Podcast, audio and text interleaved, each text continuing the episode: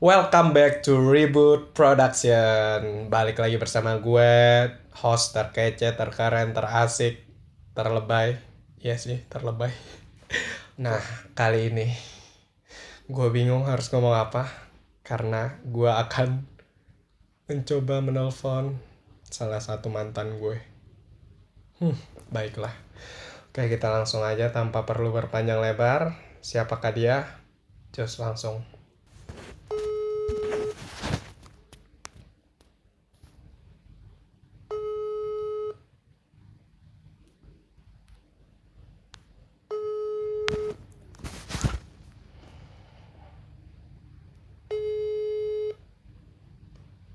Ya lumayan lama nih, kayak nunggu sahur. Oke, kita sudah bersama Della Laura. Yeay. Halo guys, Ya boleh perkenalan dulu, Ibu. Ibu ini siapa ya? Oke, nama aku Dela. Terus apa lagi?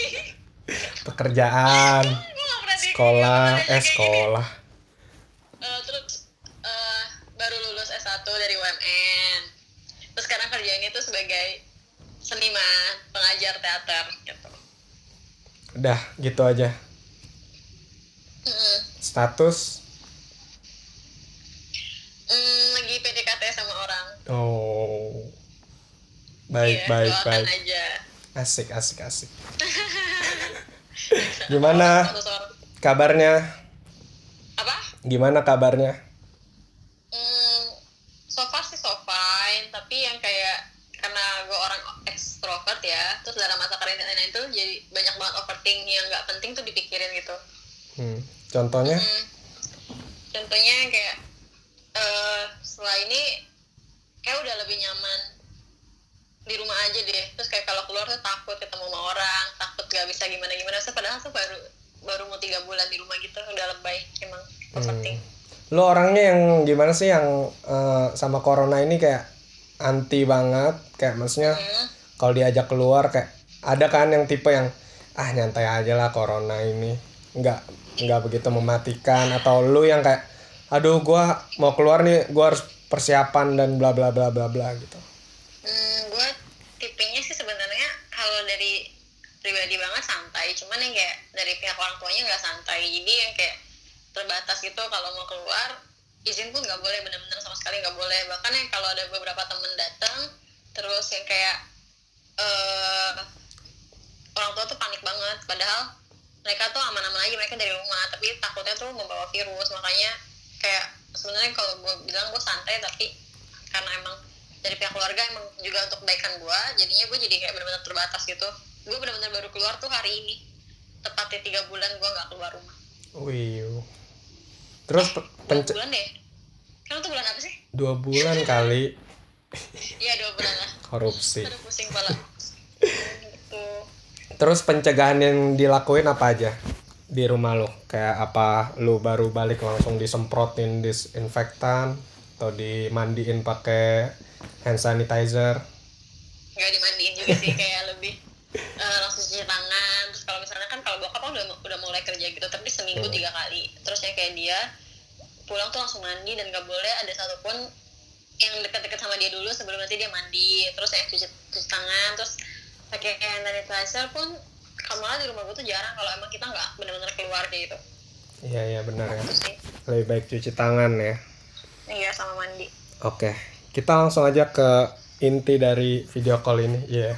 oh iya belum ya belum inti tadi ya. Belum, itu udah inti ya. Baru awalan aja. Oke, gue udah menyebar ke 1000 orang ya. Ini cuman 10 pertanyaan yang kita saring. Enggak deh. lebay lah Lebay ya, maaf.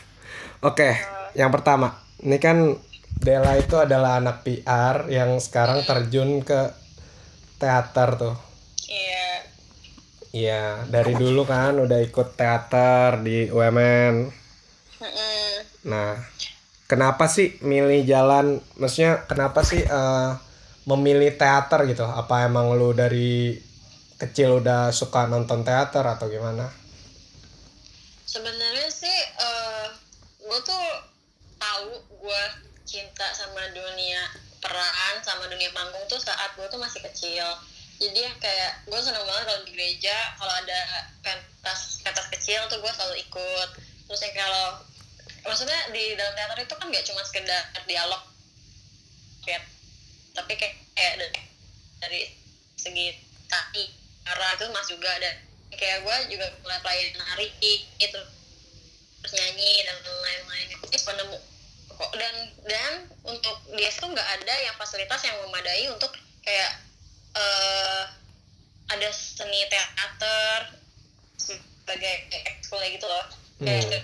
jalan seni budaya ada drama. Kalau lu juga ada gitu di SMA nah sejak masuk kuliah gue nemu teater. Nah gue ngerasa kayak gue belong banget kayak gue sangat-sangat diterima dan gue benar-benar ngerasa gue kayak ditekan habis-habisan tapi untuk kebaikan gue dan gue sangat senang gitu loh. Jadi kenapa gue milih teater? Eh, eh, karena gue tahu ada yang bisa gue kasih dalam diri gue dan gue tahu gue bisa membagikan yang harusnya gue kasih dan itu bisa menjadi berkat buat orang lain. Karena ketika yang kayak gue tuh selalu mikir kayak ketika gue ditolong dalam pentas apa pun itu gue harus nolong orang lain juga gitu Asik. apa? Kenapa? Kenapa? kayak gitu Agak ini ya, putus-putus. gue kayak jadi ragu kayak ngomong atau enggak hmm, sorry putus-putus nggak apa-apa. Oke, kita lanjut ke pertanyaan kedua. Mm-mm. Apa sih arti teater bagi lo? Kayak maksudnya apakah teater itu adalah Hmm, jalan hidup ya, atau gimana atau teman hidup ya. Teater sih buat buat tuh dulu sempat gue um, teater kayak tempat bukan kayak karena gue udah terlalu capek di kehidupan asli Ter- terus yang kayak gue pengen pulang ke rumah itu teater. Cuma kayak makin sekarang adalah teater itu menurut gue sesuatu yang bisa menghidupkan jiwa gue terus ketika gue lagi bener-bener bad mood atau gue lagi kayak sedih atau apa ketika gue, bermain act gue seneng lagi gitu. Jadi kayak pembawa mood gue untuk naik lah. Terus gue untuk pulang juga sih kalau misalnya gue bener-bener udah capek banget di luar kayak gitu. Oke oke oke. putus ya? Iya agak eh untuk PT putus-putus nggak sih? Iya iya iya. Gue coba nggak pakai wifi ya? Iya iya coba coba. Gue juga mencoba sorry ke pause.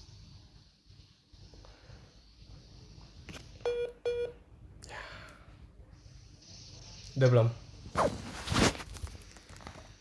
Oke sambil mungkin kita tanya yang ringan-ringan dulu ya Nih ada ada ada gosip nih. Ini gosip atau fakta? Coba dikasih tahu ya ke teman-teman semua. nih Gosip atau fakta? Dela itu pernah sakit gara-gara teater. dapat dari mana nih kayak gini-gini Ya, pokoknya adalah tim kita yang intelijen yang me- Em, sakit karena teater ya bukan karena teaternya tapi karena gue yang nggak bisa ngebagi waktu dengan aktivitas yang lain jadi bukan karena teater tapi karena diri gue sendiri yang nggak bisa manage waktu Nah, itu. jadi Jadi itu apa tuh sebutannya berarti bukan fakta dong ya menurut lu iya atau enggak? Enggak sih, gue nggak nyalahin teater karena ketika lu bisa bagi waktu pasti lu nggak sakit sih. Oke. Sebenarnya gue menolong lu karena banyak orang yang ngomong lu sakit karena teater kan. Jadi ini sebagai klarifikasi bahwa Dela sakitnya Itu dia. bukan karena teater. Bener banget dan. Apa sih nih kalau misalnya gue habis buat story itu tuh pas banget setelah gue pentas ngerti nggak? Yang kayak udah nih gara-gara lu teateran nih gara-gara lu teateran kayak gitu. Kayak no guys. Emang karena kondisinya aja tuh yang bener-bener nggak lagi pas gitu loh. Kayak waktu itu gue masuk rumah sakit inget kan? Iya. kayak lu sempat jenguk juga. Maksudnya itu tuh bener-bener pas tanggal 11 gue eh tanggal 12 gue selesai pentas terus dua harinya gue masuk rumah sakit. Udah deh semua orang pasti nge-labelin kayak ini pasti lu gara-gara kecapean padahal gue infeksi bakteri gitu Nah, itu tuh. Jadi jangan menyalahkan teater, salahkan bakteri. Jadi corona itu tersebar gara-gara Dela. Enggak deh, enggak. Bercanda, bercanda. Canda bercanda. eh enggak juga ya gue udah terkenal kali ya makanya gue gak bisa kenal lagi keren Maybe. Oke, kita lanjut. Pernah Pernah teater di mana aja? Panggung teater yang diinginkan tuh kayak gimana? Terus peran yang belum pernah dimainkan tapi pengen dimainkan. Ceritain aja deh pengalamannya pokoknya. Yang seru-seru. jadi kalau kebanyakan sih teateran itu gue tuh lebih ke pentas kecil jadi tuh teater tuh ada tiga pentas kecil pentas sedang sama pentas besar dari tiga ini gue sangat sering untuk main pentas kecil yang durasinya hanya 10 sampai 15 menit misalnya terus yang kayak kalau pentas sedang itu kayak gue pernah juga main di pentas mini kata dan itu di kampus. Terus pentas besar gue udah pernah main juga di Wukong. Itu baru tahun kemarin dan itu first time gue sisanya itu gue baru, eh, baru terjun juga sih sebagai asisten sutradara. Sisa-sisanya gue juga kayak kebanyakan ma- mainnya di kru kayak sebagai dan dan puji Tuhannya pas gue masuk di teater ini gue nemuin kalau ternyata gue tuh berpotensi juga untuk cari dana terus lewat jualan ataupun lewat tanding. Jadi yang kayak yang sampai sekarang nih yang belum tercapai buat gue gue tuh pengen banget main sebenarnya di artpreneur dan yang kayak gue pengen banget ya kayak bener-bener teater musikal gitu loh ya kayak karena gue suka nyanyi dan gue suka berakting. Terus yang kayak gue pernah juga sih eh, nyanyi sambil acting itu pas gue jadi jadi gue punya cerita lucu. Jadi gue tuh jadi sebagai pengajar terus tiba-tiba ini murid gue nggak tiba-tiba nggak bisa.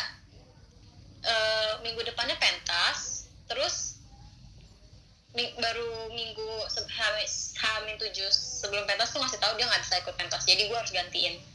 Gue harus ngafalin naskah gue harus ikutin semuanya dan puji Tuhannya kan karena gue yang ngajar gue jadi bisa ngikutin kan. Dan itu kesempatan gue untuk nyanyi sambil berteater. Dan itu paling berkesan karena gue benar-benar sampai kayak nangis gitu. Karena kayak itu berhubungan dengan kehidupan gue juga.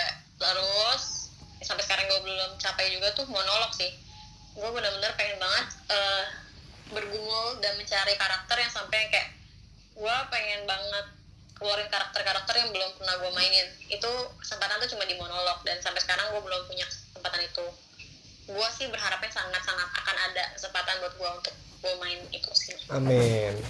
amin Oke, kita lanjut. Tadi lu bilang cerita lucu tapi gua nggak ketawa.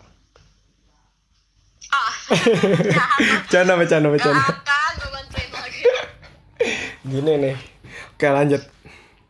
ya Tadi kayaknya lu udah bilang ya paling berkesan saat memeran ya dipertegas aja lah ya. Paling berkesan tuh saat memerankan siapa?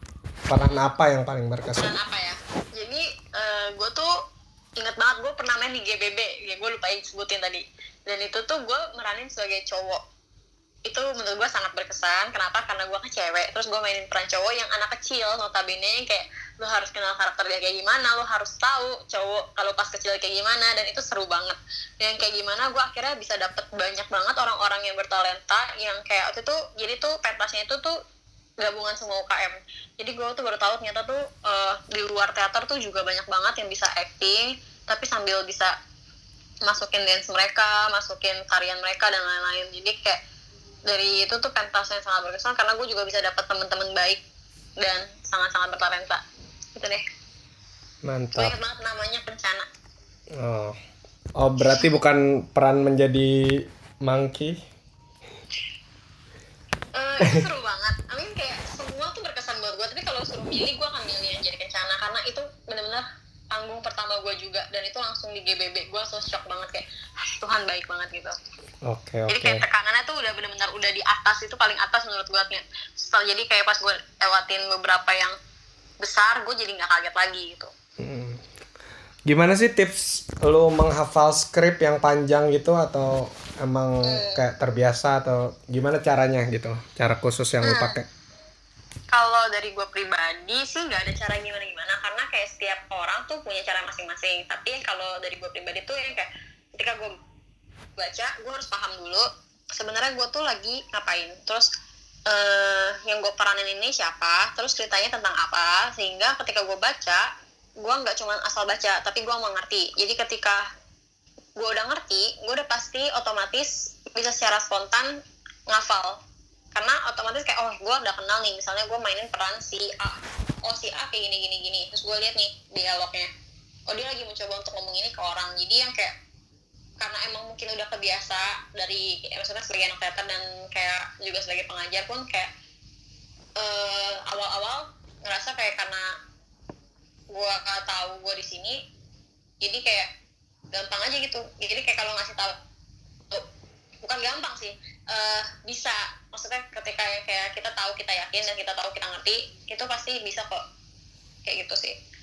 Ya mungkin yang kesulitan karena sebelumnya tidak mencoba untuk membaca dulu tidak mencoba memahami dulu jadi udah takut duluan kayak gitu Nah, pernah gak sih lo lupa skrip tiba-tiba pas udah di panggung dan apa yang lo lakuin gitu?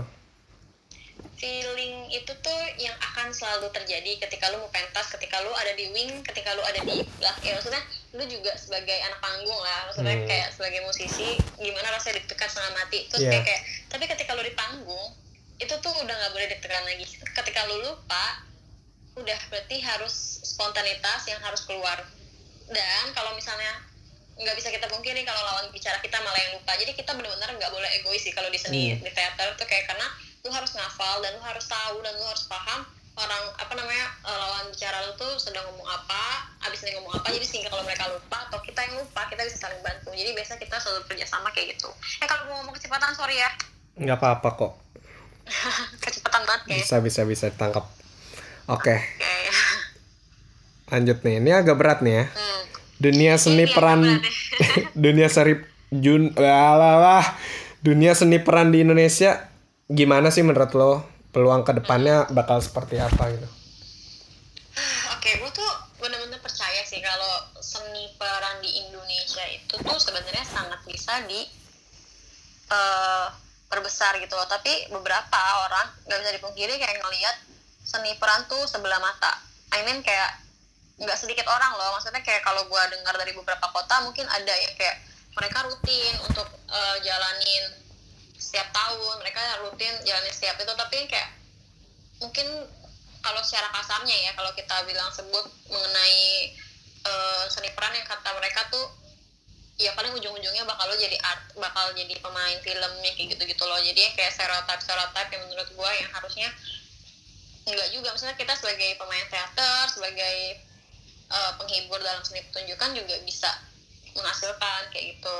Jadi kayak menurut gua kalau peluang ke depan kalau misalnya mungkin dari pihak pemerintah yang enggak mm, membuat orang-orang melek akan seni ini tuh jadi kayak gue juga kayak masih kelihatan abu-abu. Tapi puji Tuhannya kalau gue dan tim gue di kerjaan gue tuh ya kayak kita berusaha semaksimal mungkin untuk terus meluaskan apa yang menurut kita baik dan apa yang kayak orang-orang butuhkan dari kita. Jadi kayak kita tetap mau ngebantu lah. Maksudnya kayak istilahnya sekolah-sekolah terus kampus-kampus yang memang eh, setiap tahunnya punya program kerja dalam seni pertunjukan kayak gitu sih. Jadi kita benar-benar kayak dari mulut ke mulut terus dari channel ke channel bahkan yang kayak gue tuh megang juga media sosial kerjaan gue yang kayak kita berusaha banget untuk branding eh, istilahnya production dalam seni pertunjukan itu. Jadi kayak gue yakin nggak cuma kita yang berjuang lagi berjuang tapi banyaknya juga teater-teater dan produksi-produksi lainnya yang sedang berjuang juga.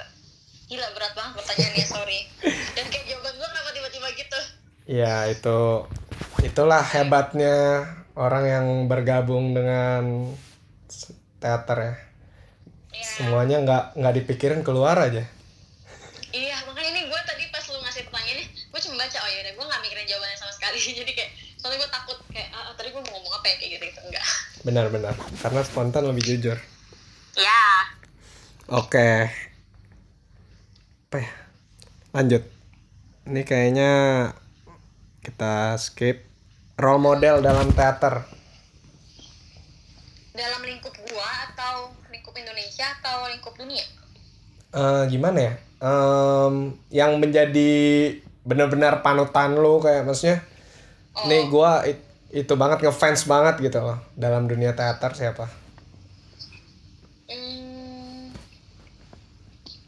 jujur aja sih Kak Ivan Fernantius Ivan karena itu sutradara gue dari awal gue masuk teater katak sampai sekarang dia juga jadi pemimpin gue di kerjaan gue yang kayak dia yang selalu meyakinkan gue bahwa eh, proses itu tuh nggak pernah mengkhianati hasil. Jadi ketika misalnya dia selalu bilang kayak kalau lu berharap di sini eh, dengan usaha lo yang kecil lu berharap hasil yang besar lu nggak akan bisa.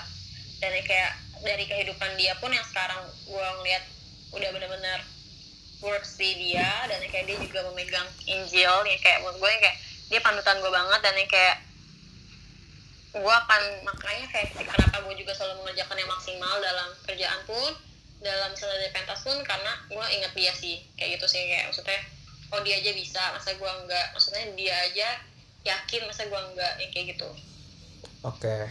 Oke, kita udah langsung terhubung sama Kak Ivan. Gimana Kak Ivan? Enggak, enggak, bercanda. ini lagi urusan Oh, oh gitu. di grup branding Oke, biar nggak serius-serius amat gitu kan. iya iya serius amat ya dari tadi ya Oke, ini pertanyaan terakhir. Siapa orang yang mendukung lo terus dalam eh, dunia teater ini? Ah, yang pasti kalau misalnya gue sedikit cerita ya kayak maksudnya beberapa waktu sebelum gue masuk ke dunia kerja di teater ini kayak gue ngelewatin banyak batu sih sebenarnya terutama kayak untuk mendapat dukungan dari orang tua itu sangat sulit. Dan puji Tuhan sangat puji Tuhan di awal tahun ini gue mendapatkan restu dari mereka. Puji Ya kayak, Tuhan. I mean kayak itu eh, restu yang sangat besar yang gue dapat karena gue jadi damai menjalankan ini. Terus ya kayak teman-teman gue pun juga mendukung. Semuanya literally kayak sekeliling gue yang kayak sangat-sangat suportif tapi yang kayak mereka juga cuma ngingetin kayak lu tahu kondisi badan lu jadi lu harus tahu batasan lu jadi itu yang selalu menjadi panutan bukan panutan ya eh, maksudnya pengingat buat gue juga maksudnya kayak karena orang-orang di sekeliling gue sayang sama gue jadi ya gue sebenarnya ngelakuin ini tuh bukan buat mereka juga tapi buat diri gue sendiri gimana caranya lu bisa manage waktu dengan baik eh, juga ngelihat apa yang harus bisa lu prioritasin kayak gitu Oke. Ya terakhir tambahan tambahan. Nih ngomong-ngomong si Dela rambutnya ganti ya. oh iya lebih gimana lebih bagus gak Sam? Em, gimana ya? Apa aja bagus lah. Yang penting lo senang. Iya gitu aja. Kalau disuruh milih, lebih milih ngajar atau eh, terjun langsung sebagai kayak maksudnya memerankan peran apa ngajar? gue akan lebih milih untuk ngajar karena gue nggak bisa ngejelasin perasaan ketika udah di hari H terus lu ngeliat anak-anak lu pentas. Kayak lu cuma bisa kayak gue ngeliat dia dari awal tuh nggak bisa apa-apa gitu. Terus kayak tiba-tiba lu all out tiba-tiba lu keren. Jadi kayak itu perasaan yang gak bisa dibayar. Tapi ketika misalnya kayak gue nggak menyepelekan peran juga gue juga pengen banget untuk terus main. Cuma kalau emang disuruh milih gue bakal milih untuk ngajar. Karena ketika lu main perasaan senang untuk proses menghargai diri lu sendiri itu juga tidak terbandingkan gitu loh gitu sih jadi kayak dua-duanya tuh sebenarnya plus plus cuma kalau disuruh milih kayak ya gue bakal lebih milih untuk melihat orang lain lebih senang dulu daripada diri gue gitu Luar biasa. Gila, edan edan edan. gokil gokil gokil Pertanyaan lagi. Mhm. apa nih Nggak jadi deh. ngakak sih ya Siapa mantan yang paling dikangenin? Enggak deh. Bercanda udah udah. Stop. Oke, bye. Jadi terima kasih buat terima kasih buat Dela udah join di Ribut Production. Mungkin ada pesan-pesan nggak buat teman-teman yang mau join gimana kalau kalau teater itu kayak apa aja yang harus dipersiapin buat join dan juga eh, sekalian ajak yang lain maksudnya untuk bisa dukung channel ini. Oke, silakan. oke nama channel lu apa Parah. ini collab tapi nggak tahu namanya nih. Ribut Production. gue tahu tapi gue lupa apa sorry Ribut Production. oh ya oke oke Oke. sorry ya Sam gue orangnya selalu apa adanya jadi kalau emang gue nggak tahu dan gue lemot ya gue bakal bilang Iya, nggak Nah, apa-apa. untuk pesan-pesan adalah yang kayak pesan-pesan adalah pesan-pesan dari gue sih eh, ini nggak cuma di dunia teater maksudnya ketika lo lagi menjalankan sesuatu kalau emang hati lo yakin hati lo damai dan emang itu dari Tuhan dan lo mendapatkan restu tapi meskipun ada batu-batu yang harus lewatin lewatin dulu aja gitu loh. Maksudnya kayak ketika lo mungkin di tengah-tengah lo ngerasa stres dan itu bukan lo tapi percayalah maksudnya kayak, kayak mau seberapa pun lu tolak destiny lu itu bakal balik lagi ke lu. Itu yang gue rasain selalu. Maksudnya kayak oh gue tahu nih gue pasti punya pilihan lain. Tapi ternyata pas gue jalanin ini ad, maksudnya kayak ada aja terus jalannya. Maksudnya kayak gampang aja gitu jalannya lurus aja gitu jalannya. Jadi kayak Tuhan pasti sediain kalau emang lu yakin itu beneran panggilan buat lu gitu. Terus kayak kalau emang ada yang mau jalan ada yang mau join teater juga sebenarnya eh teater katak sangat terbuka tapi untuk UMN sih. Jadi kayak kita tuh punya juga yang umum dan kalau emang benar-benar mau serius bisa kontak gue dulu jadi nanti gue yang akan menyambungkan kayak gitu sih. Terus kalau misalnya nanti juga ada yang mau jadi pengajar misalnya itu tuh juga ada secara pribadinya dan gue nggak bisa share secara umum gitu karena itu bersifat privasi kayak gitu. Oke jadi nah ter- terus Ya, terus, kayak terus. eh, gue berharap sih banyakin konteks-konteks kayak gini karena kayak kita kan nggak ada yang tahu nih siapa sih sebenarnya yang butuh denger Yes. dari perspektif gue perspektif orang lain perspektif siapa pun jadi menurut gue kayak mm, daripada bercandaan-bercandaan yang sekedar doang kayak ini tuh benar-benar menurut gue sangat bermanfaat dan jadinya orang yang lu ajak itu tuh kayak ngerasa sangat dihargai as a person gue sangat it's such an honor kayak honor kayak lu ngajak gue gitu thank Asik. you thank you juga. produksi lo. Production lo. Yang gue lupa itu apa tadinya. Sorry sorry. Reboot production. Yes. Oke. Intinya, terus kayak itu ya ini. Jadi teman-teman kalau yang mau join langsung aja kontak. Nanti Instagramnya kita taruh. Instagramnya Dela. iya boleh boleh. Oke. Siap siap. Oke sekali lagi thank you buat lo. Sukses terus Iya. di dunia teater Gua dan you di mana pun pelayanannya apa pun itu Mm-mm. cepat dapat pacar ya. Iya. Doain gue juga. Nggak sih. Iya. Doain gue cepat lulus. cepet lulus lo gimana skripsi lo Aduh. Oke udah semangat semangat siap. Oke, thank you ya. Sekali lagi jangan lupa subscribe. Bye. iya Dah. bye thank you Dah.